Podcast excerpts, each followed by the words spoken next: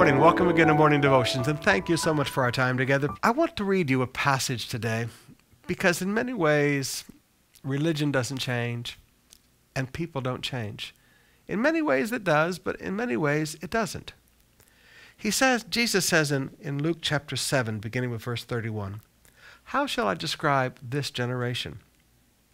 With what will I compare them?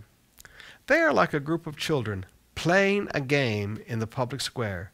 And they complained to their friends, We played wedding songs, but you weren't happy. We played funeral songs, but you weren't sad. Now, Jesus said, What, what do people act like? They act like faith in God is a game. It's all an act, it's all a performance. And Jesus said, you, you people put on a performance and you want everybody to respond to your performance. It's a game to you. But for Jesus, it wasn't a game. And for us today, it, it can never become a game.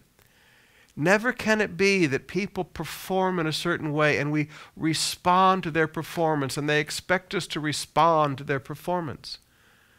Faith in God is not a game and it's not responding to somebody's performance. God is real. And at some point in Christianity, we've got to get away from this, this game, this game that is played, and get back to the reality of a living God that changes real lives.